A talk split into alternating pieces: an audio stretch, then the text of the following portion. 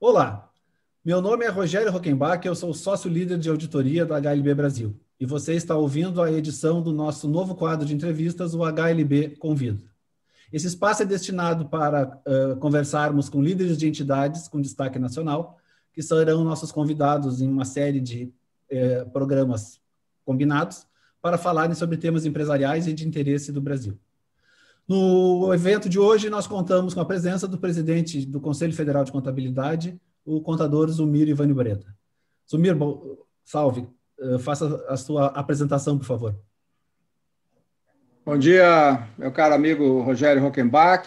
Bom dia também a todos os demais colegas, profissionais da contabilidade da HLB Brasil. Uma satisfação em poder conversar com os nossos colegas, eh, especialmente eh, numa iniciativa como essa aí de trazer também assuntos uh, mais abrangentes relacionados à nossa profissão, né, e fazer também aí algumas análises a respeito do cenário atual, do mercado, do futuro, enfim, né, a gente fazer algumas discussões que nos oportunizam também a, a gente perceber novas necessidades, a criar, a ter novas iniciativas aí em relação ao desenvolvimento da nossa profissão. Então é uma satisfação e ainda mais ser o primeiro convidado aí para essa série de programas que serão elaborados pela HLB. Uma satisfação e estou à disposição. Zumir, primeiro a gente pode começar com uma curiosidade, né? Qual é o tamanho da classe contábil no Brasil? E se é verdade que dizem que, em termos de quantidade, nós somos uma das maiores representações de contadores no mundo? É, é verdade sim, né? Nós hoje somos aí 519.200 profissionais no Brasil, ou seja, mais de meio milhão de profissionais né, em, todos, em todos os 27 estados, e 26 estados mais do Distrito Federal. E temos ainda também hoje um número de 74.150 empresas de serviços contábeis uh, no Brasil. Né? Então, com certeza, aqui na América Latina, nós somos o maior mercado de trabalho, né, de contabilidade, o maior número de profissionais e de organizações contábeis. Né?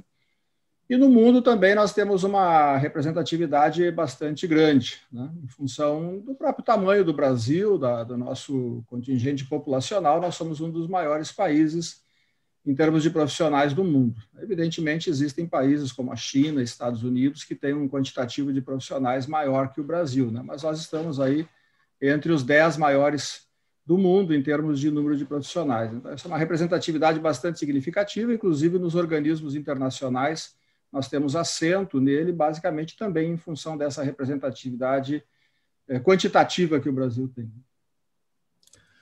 Zumir, em 2020, né, foi um ano que trouxe muitas mudanças importantes para diversos setores no Brasil e no mundo, né? inclusive, obviamente, para o setor da contabilidade, que teve que se adaptar rapidamente às circunstâncias trazidas com a pandemia da Covid. Né?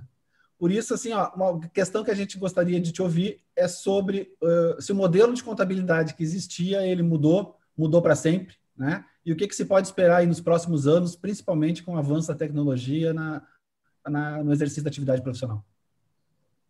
É, então, Rogério, o que, que eu diria sobre isso? Né? Essa pergunta a gente tem respondido ela bastante frequentemente em função dessa questão da pandemia que tem acontecido, né? E na verdade, o que a gente percebe em termos de normas de contabilidade, né, alguns ajustes foram necessários. Né? O próprio IASB promoveu alguns ajustes nas normas internacionais de contabilidade para adequar esse período de pandemia, especialmente na questão aí de avaliação de ativos, etc., que sofreram um impacto muito forte durante a pandemia. Né? Tem empresas que perderam substancialmente valor de mercado durante a pandemia pelo simples fato do efeito da pandemia sobre a estrutura de mercado, ou seja, ativos que valiam X hoje vale em Y, né? e a diferença entre X e Y é bastante grande. Então, isso provocou aí uma necessidade de a gente revisar para fazer ajustes nas normas em relação a essa questão aí, alguns procedimentos eh, de contabilidade que foram ajustados ao longo de 2020 eh, pelo próprio IASB. Né? Então, mas eu não diria assim que foram mudanças tão substanciais em relação à questão de normas uh, internacionais de contabilidade. Né? A mudança mais uh, significativa que a gente percebeu, evidentemente, foi na forma de se trabalhar, na forma de nós uh, executarmos as nossas atividades. E aí sim houve né, uma, uma mudança bastante radical, porque as empresas tiveram que se adaptar muito rapidamente né, a um trabalho totalmente virtual. E nem todas elas estavam, evidentemente, preparadas para isso. A maioria das empresas, de uma maneira geral, não só as empresas de contabilidade e auditoria, né, qualquer empresa, já vinha há algum tempo buscando investir muito mais em tecnologia, né, para diminuir custos, para ter uma logística muito melhor, mais barata, mais econômica e ter maior competitividade global. Né? E a pandemia, na verdade, veio acelerar esse processo, empurrou todo mundo de uma vez é, por todas né, para dentro de um mundo tecnológico. Né? Então, quem teve chance, quem tinha estrutura até de capital para poder investir em tecnologia, é, conseguiu se sair melhor durante esse período da pandemia. Né? É, outras empresas não tiveram essa possibilidade e, e sofreram muito por causa disso. Né? É, muitas, inclusive, fecharam as portas, né? quebraram. Estou falando de empresas de uma maneira geral do mercado, né? não só das empresas de contabilidade e auditoria. Mas na nossa profissão não foi diferente isso. Né? Nós tivemos empresas que passaram bem mais fácil por essa pandemia, porque já estavam totalmente é, digitais, digamos assim, totalmente operando em, em sistemas é, virtuais e enfrentaram muito mais facilmente essa pandemia, e outras que ainda tinham né, um, um trabalho muito mais analógico, digamos assim, e aí sofreram mais porque tiveram que se adaptar muito rapidamente a esse novo modelo. Né? Mas é, toda essa mudança aí, efetivamente, eu acho que ela não volta mais atrás, as empresas não retroagirão nisso, né? porque perceberam que existem N vantagens na questão do, do, do trabalho num ambiente virtual. Né? Tem muitas desvantagens também, inegavelmente. Né? A principal delas, inclusive, é a vulnerabilidade das informações. Né? Nós, no mundo virtual, a vulnerabilidade aumenta muito mais. Né? Se nós antes gastávamos uh, X milhares de reais para manter as nossas estruturas físicas, né, desde limpeza, manutenção, vigilância e segurança das empresas em geral, né, hoje a gente gasta talvez três vezes mais para fazer a segurança cibernética, né, é, contra ataques externos, contra ataques internos dentro da própria empresa, ou seja, a vulnerabilidade é, das informações. Né? E num mundo agora, aqui no Brasil, por exemplo, nós estamos aí sob a égide de uma lei geral de proteção de dados, né, com penalidades muito severas para vazamento de informações, o risco que as empresas assumiram a partir de agora é um risco muito maior do que aquele que nós tínhamos num mundo menos virtual do que esse de hoje. Né? Então, quando a gente fala diz assim, ah, esse mundo é, virtual é muito melhor, é muito mais rápido, é muito mais ágil, nos permite fazer muito mais coisas em menos tempo, isso é absolutamente verdade, mas isso tem um preço. Né? Isso tem um preço muito alto, que é o preço da segurança dos dados, das informações e tudo mais. Né? E, de uma maneira geral, as empresas não estão preparadas para isso. Não estão. Né? É, basta ver os exemplos que nós tivemos ao longo de 2020 é, de empresas que sofreram ataques cibernéticos, né? empresas multinacionais de grande porte, né? mega empresas, que simplesmente pararam as suas operações porque não conseguiam operar os seus sistemas de produção em virtude de ataques de hackers. Né? Os órgãos públicos, de uma maneira geral, no Brasil e no mundo, foram alvo de pesados ataques de hackers, né? e paralisaram as atividades desses órgãos. Né?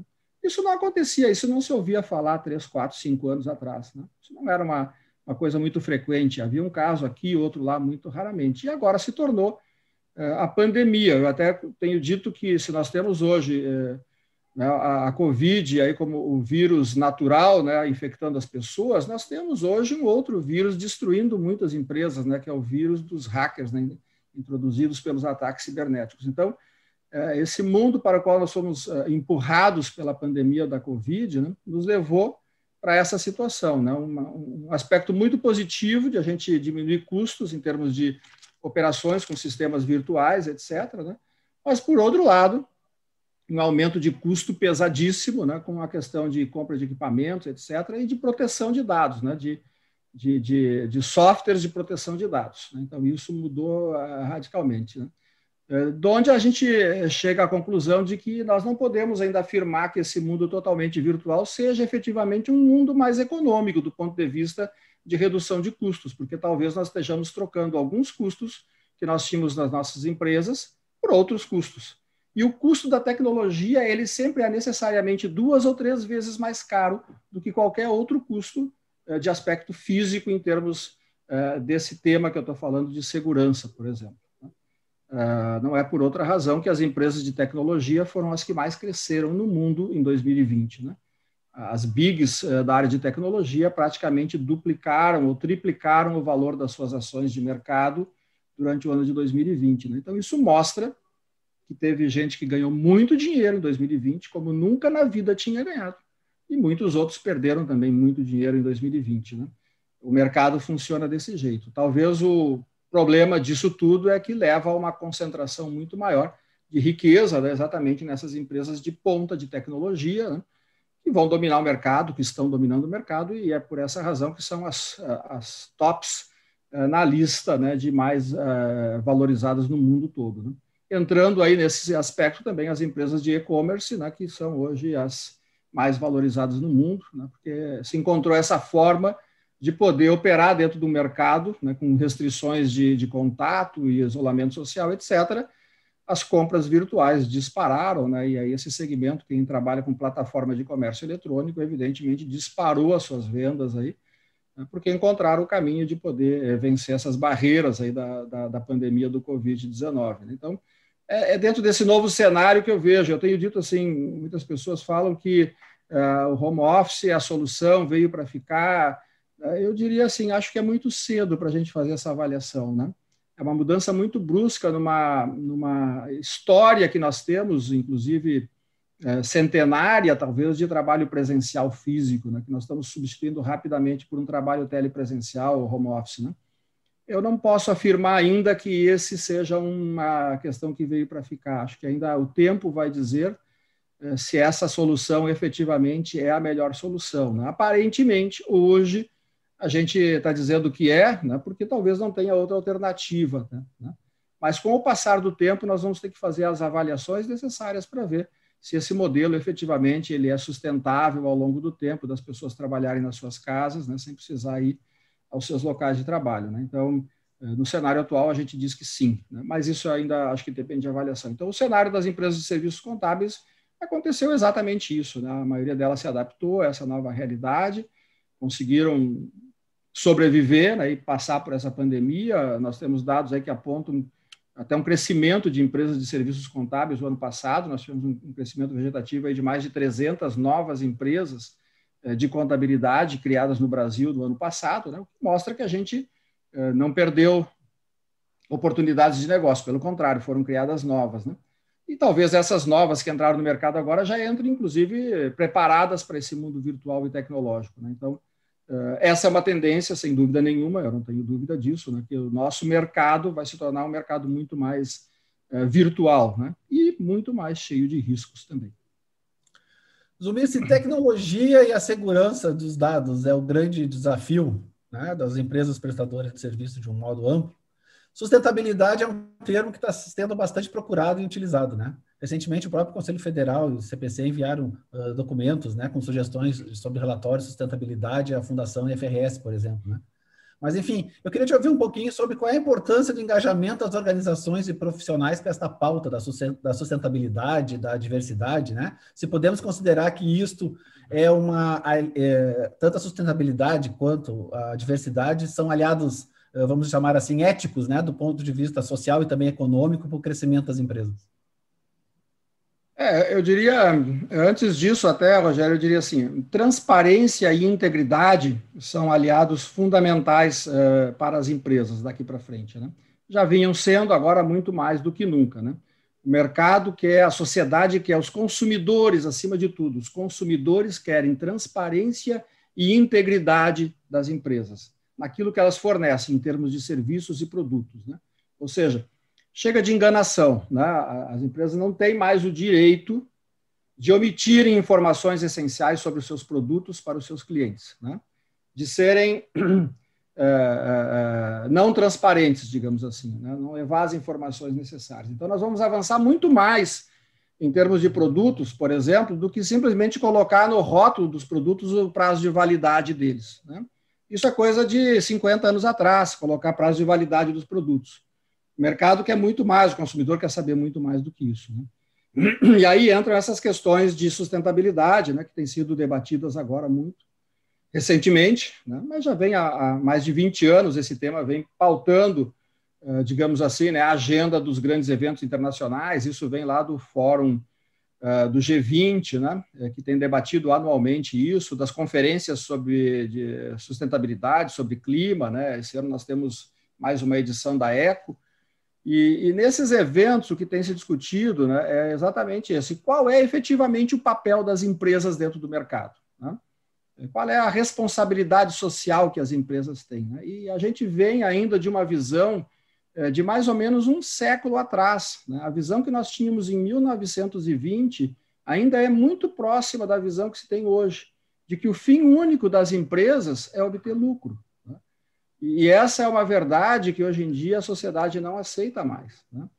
É, de uma maneira geral, a sociedade entende que as empresas têm que ter lucro, sim, evidentemente, né? elas precisam ter lucro, mas esse lucro ele precisa estar relacionado com uma série de compromissos da empresa é, com a sustentabilidade. Né? E aí, quando se fala em sustentabilidade, entra esse, esse pilar né, do, do, do ESG, né, que seria a sustentabilidade em termos ambientais, sociais e de governança corporativa. Né? Envolve essas duas palavras que eu falei antes, transparência e integridade. Né? Então, isso significa dizer que nós, profissionais da contabilidade, é, vamos ter nesse novo cenário uma responsabilidade muito maior em termos das informações que nós produzimos. Né?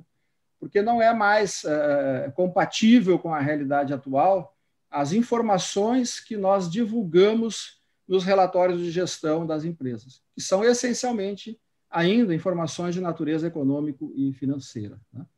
E hoje se requer um volume muito maior de informações além dessas. Né? Não que essas não sejam importantes, evidentemente que são.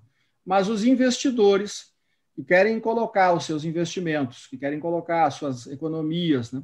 Ah, ah, na, na, busca de investimentos em ações, em empresas, né, no mercado aberto, querem saber muito mais sobre essas empresas, porque os riscos são muito grandes. Né?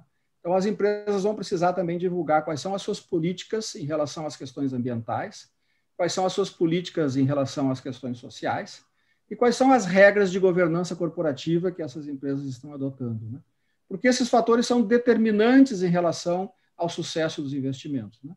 Vamos dar um exemplo bem simples assim. Há poucas semanas, há poucos meses atrás, né, houve um fato acontecido aqui na cidade de Porto Alegre, capital do Rio Grande do Sul, né, com um supermercado de uma rede multinacional, né, sobre um incidente que provocou a morte de um cliente dentro da loja, né, e esse fato se tornou mundialmente conhecido, estava nas redes de todo mundo. Né? E as ações dessas, dessa empresa, em questão de dois ou três dias, despencaram mais de 30%.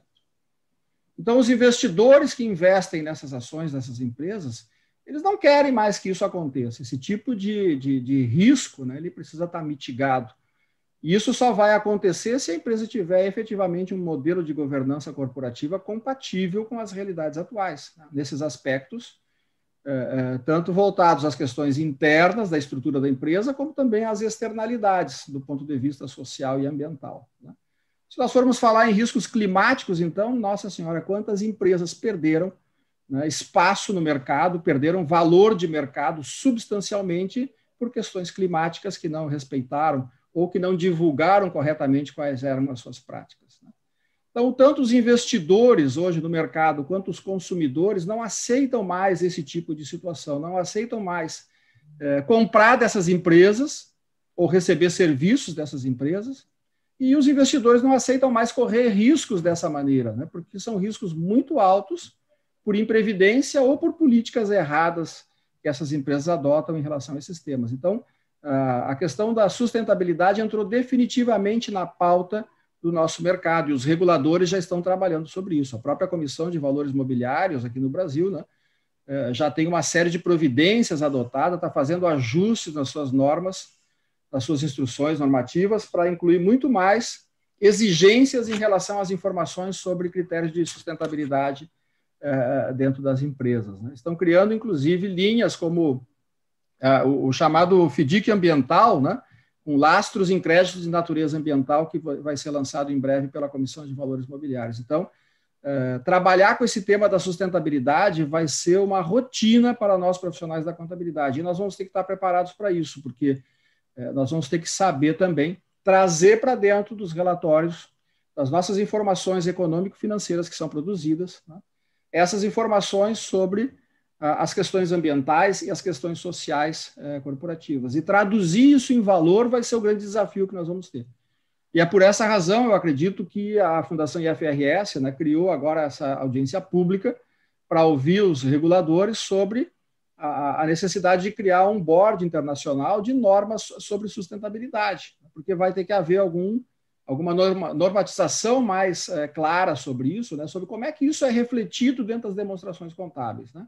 Quais são os critérios? Como é que a gente vai valorizar o, é, esses, é, esses riscos? Né? Como é que isso vai ser apontado dentro dos relatórios? De que maneira isso vai ser feito? Né? Como é que se traduz isso em, em, em money? Né? E o gerenciamento de riscos que nós vamos ter a, a, a, sobre esses aspectos também. Aí envolve a questão também da, do trabalho de consultoria das empresas, né? sobre a avaliação de riscos. Então, a matriz de risco dessas empresas vai ter que ser ampliada fortemente para envolver todos esses critérios de ESG, né? governança corporativa, social e ambiental. Então, eu acho que a nossa profissão ela está dando uma contribuição muito forte para o mercado, porque essa iniciativa é da Fundação IFRS, é uma iniciativa dos contadores, né, de levar uma discussão global acerca da necessidade de se ter critérios bem claros e definidos de sustentabilidade eh, nas empresas eh, globais. Né? Então, é por isso que o Conselho Federal, inclusive, colocou isso na, na, agenda de 2021. Esse tema vai ser debatido ao longo desse ano. Né?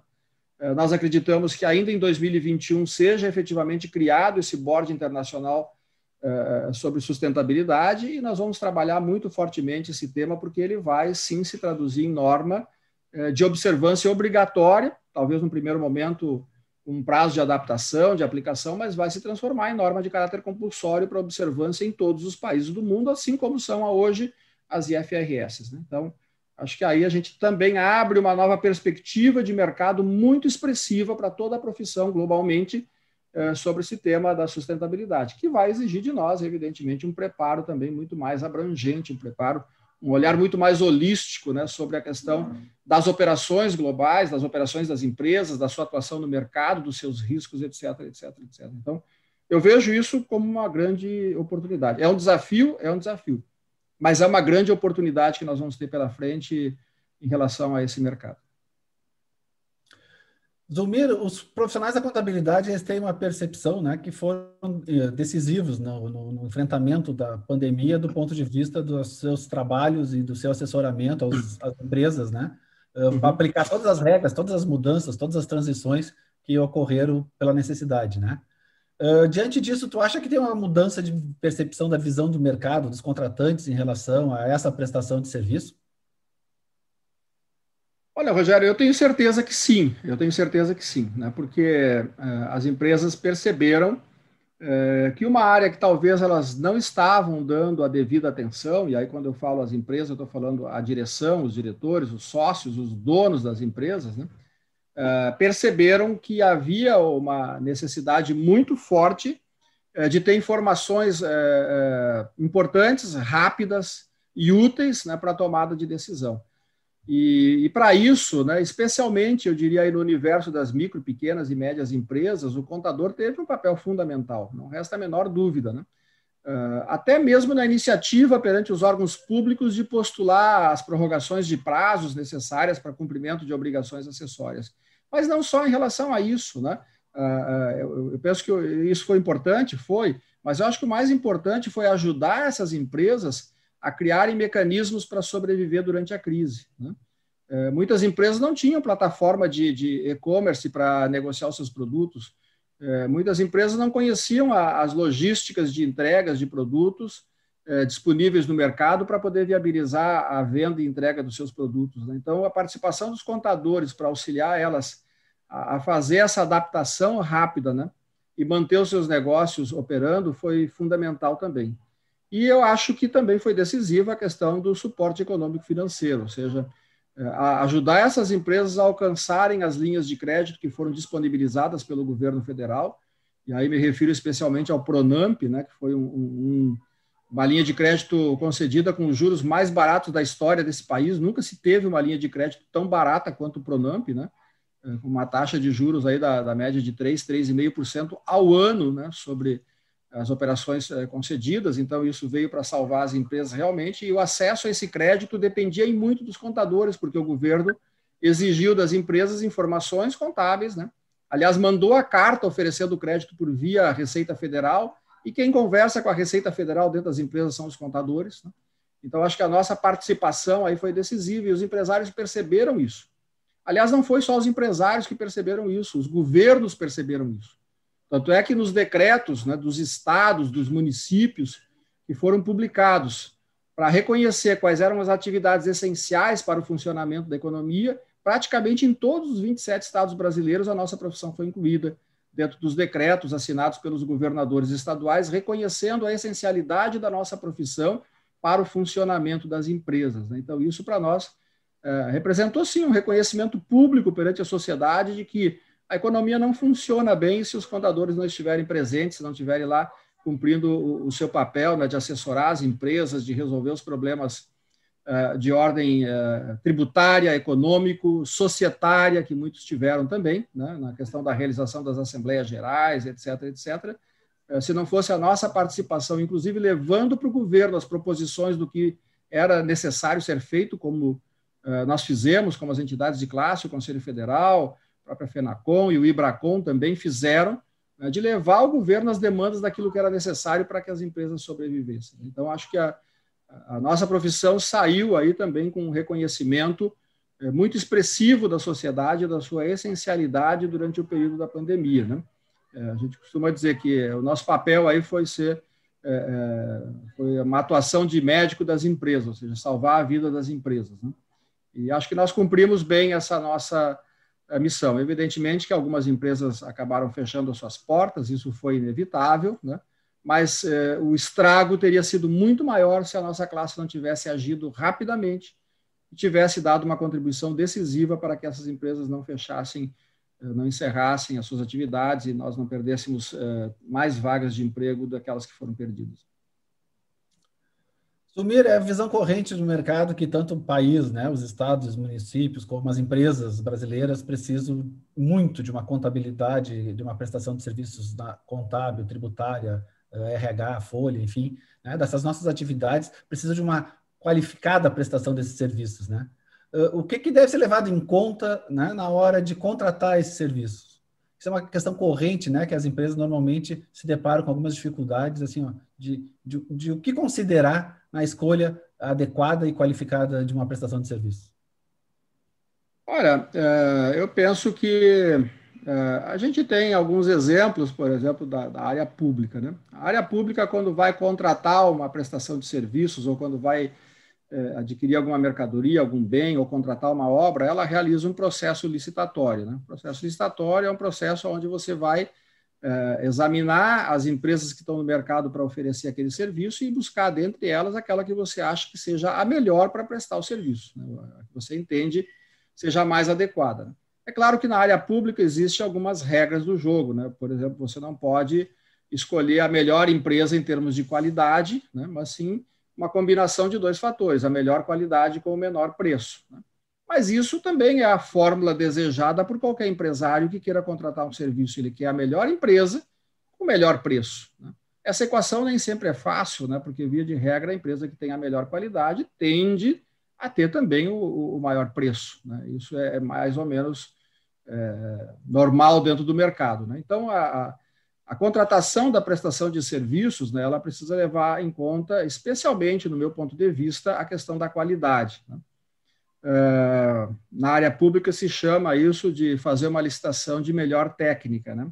Ou seja, é, existe a, a, licitação de menor preço, né, onde você contrata exclusivamente pelo preço, existe a, a combinada, técnica e preço, onde você olha os dois fatores, e existe a licitação só de melhor técnica, né, que é muito rara de acontecer até.